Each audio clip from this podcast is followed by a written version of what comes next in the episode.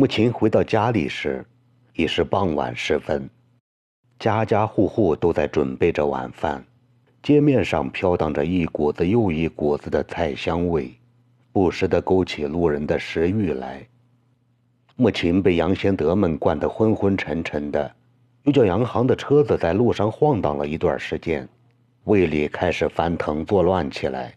刚跨进院门，母亲就直奔了茅厕。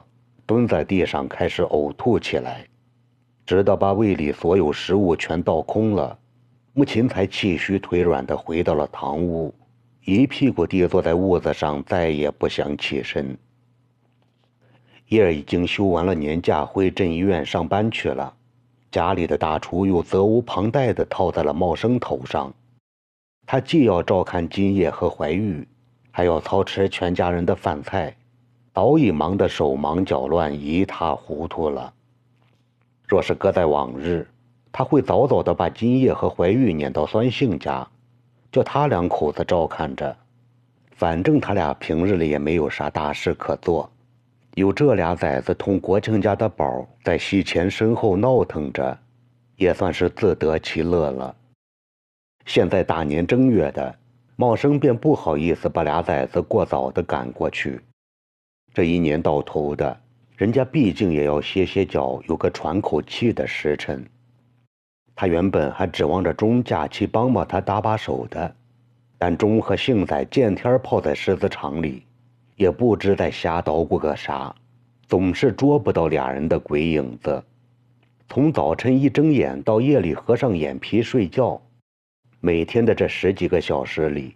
茂生都是在俩崽子的吵闹声和锅屋里锅碗瓢盆的交响曲中昏昏然度过的。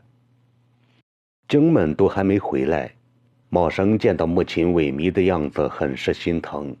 他撂下手里的活计，给母亲倒了一碗水，一边数落道：“又在外面逞能喝酒了吧？真是的，没有酒量偏要逞能，回家就装凶，不把身子骨喝垮喽。”你是不晓得这酒的厉害呢。母亲懒得理他，兀自一个人想着烦乱的心事。杨贤德的道歉酒不是那么好喝的。在中午的饭店里，说是镇上仨头陪着母亲喝酒，反倒不如说仨头在变着法子给母亲施加压力。胡杨二位依旧攥着母亲的小辫儿不放手，就北山开发一事数落个不停。又是勒令母亲必须赶在正月底前拿出具体实施方案来，又是变着法子叫母亲表态表决心。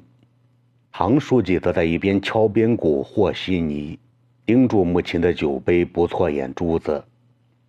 这让母亲没有了任何逃脱余地，只能豁出自己的肠胃，任由几个人糟蹋，并信誓旦旦地承诺着领导们的指示和要求。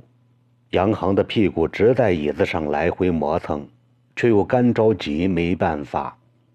喝到后来，母亲只好讨酒，借着解手的机会躲到外面，跟银行和四方拉悄悄话。拉呱间，又得知了俩人的饭店开的实在不容易。原本盼着年前镇财政能够把往年的欠账给堵上的，却一分钱都没能要回来。俩人就求母亲。趁着今儿喝酒的机会，给帮着提说提说，哪怕能给个零头也行啊。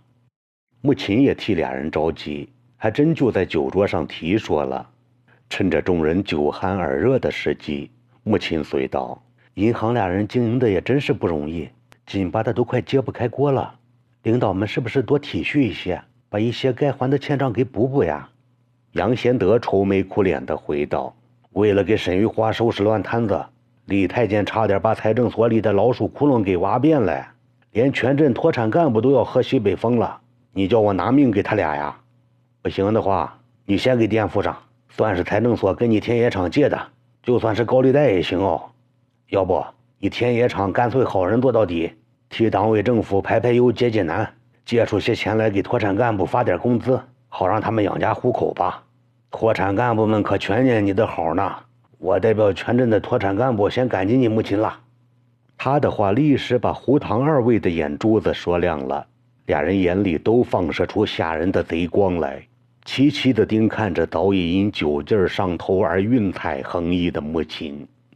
母亲吓得连连摆手，脸上的晕彩也霎时暗淡下来。他急道：“别别别，我也是泥菩萨过河，自身难保呀。天野厂还不知要到哪儿倒腾资金转型呢，咋会有余钱赈灾济贫呀？没有钱，一分钱都挤不出来呢。”杨贤德有些失望，悻悻地回道：“你还真赶上鲁迅笔下的豆腐西施讲的话，越是有钱，越是一毛不拔了。”唐书记也跟道：“是啊。”再怎样哭穷，顺着手指丫子缝漏点也能帮镇上渡过这道坎的。母亲，你说是不是？母亲戒备地回道：“这回就算打死我也不敢哄骗领导了。年前南京总厂来电话催得要命，再不抓紧改制转型，就要切断跟田野厂的合作。我还想求求领导们发发慈悲帮帮我呢，哪还有余钱往外找？”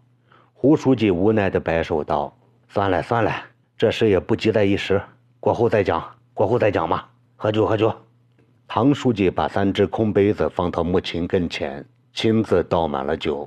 他指着杯子对穆琴笑道：“你要是真有困难，就把眼前这三杯子酒一气儿喝尽了，丫头才相信你的话呢。要是不喝尽了，就说明你在耍诈，在看我们仨笑话呢。你敢不敢？痛快点母亲也真是急了，为了证明自己的确有天大的困难，就算眼前是杯毒药，他也会喝的。于是，母亲急不可待地端起满满一大杯子白酒，瞪眼攥拳地灌进了肚子，随之又如喝凉水一般接连喝光了另外两杯酒。原本绯红的脸面上顿时涂成了一片猪肝色，吓得杨航不知所措，只担心母亲会被醉死过去。在场的人万万没有想到，母亲为了表白自己，竟会不顾性命的斗狠灌酒。也都被吓住了，唐书记连声吆喝着罢席吃饭，胡杨二位也不敢阻拦，连冯喜已成惯例的最后一杯团圆酒也不敢提了。几个人稀里糊涂的吃了几筷子面条，便都无趣的四散而去。临走前，杨贤德果真没有签字记账，他从裤兜里掏出几张票子，现场结账了事，惊得香草一时之间忘了接钱。只待杨贤德用手指头重重敲了几下收款台面，香草才醒悟过来。他慌慌张张地找好零钱递给杨贤德，眼里还现出一抹惊喜加诧异的神色。母亲头重脚轻地坐在椅子上，怎么也站不起身子了。四方早就把做好的一碗醒酒汤端了来，叫香草帮着劝了进去。又坐了一小会儿。母亲觉得自己似乎没啥大事了，便由香草搀扶着爬进了驾驶室里，嘟囔着叫杨航快点开车回家。终是酒劲儿上来了，一进家门便吐了个翻江倒海。酒已吐出，连所有食物竟被吐了个一干二净。穆琴感到肚子空瘪的要命。此时，他的大脑也渐渐清醒过来，不再如方才那么晕眩难受。他庆幸自己装傻酗酒，躲过了杨贤德们的阴险算计。虽是自己遭了点罪，毕竟没叫镇领导们开去了半点油水。这么想想也算值了。景们陆续溜回家里吃晚饭，见到母亲萎靡不振的样子，以为得了啥病症，全都聚过来问这问那的。茂生气道：“啥病症哎？是叫酒馋疯了。”跑到外面逞能过酒瘾呢。正说着，杨航和凤前脚赶后脚的进了院子，俩人是来看望母亲的。杨航到厂子放车时，遇到了凤和孙兴在街面上寻宝吃饭，顺便把母亲醉酒的事讲了，只担心母亲别再醉出个啥好歹的。凤顾不上寻宝，随杨航到家里看母亲咋样了。俩人进来不长时间。樊兴和国庆也赶了过来，国庆还带着个医药箱子，里面装着打点滴用的针管和葡萄糖输液。见母亲没啥大事，几个人才放下心。杨航就把饭店里斗酒的事讲说了一遍，气得几个人咒骂杨贤德们全都不是个东西，拿一个女人家开涮，不得好死呢。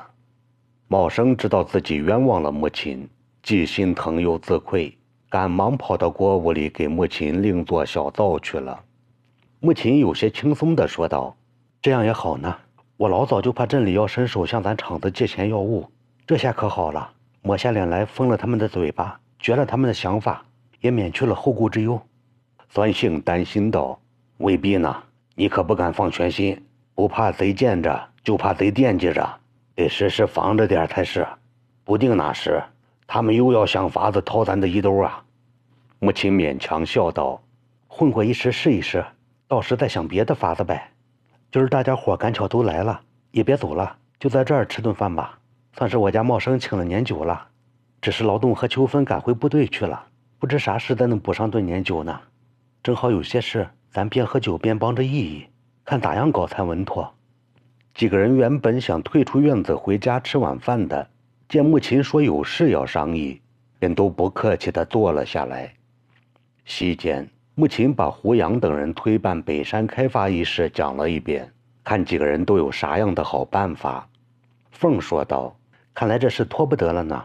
镇上鬼催似的就拿方案，肯定不是戏耍了，再不抓紧点儿。”恐怕领导们真要翻脸不认人了。只是这看不见摸不着的东西，咋样弄才好啊？几个人都在挖空心思的琢磨着，幸仔却在一旁笑了。他说道：“婶子，有现成的人才在身边候着，你不用，非要伤脑费神的胡寻思啥呀？”凤愣道：“啥人才？哦，你是说钟吧？”幸仔得意的笑道：“对啊，这事就叫钟来搞。他不是学历史的吗？”弄这事还不是小菜一碟？钟推让道：“可别，我从未搞过啥规划的，怎能弄得了项目开发这老神子？星仔，你别拖我下水啊！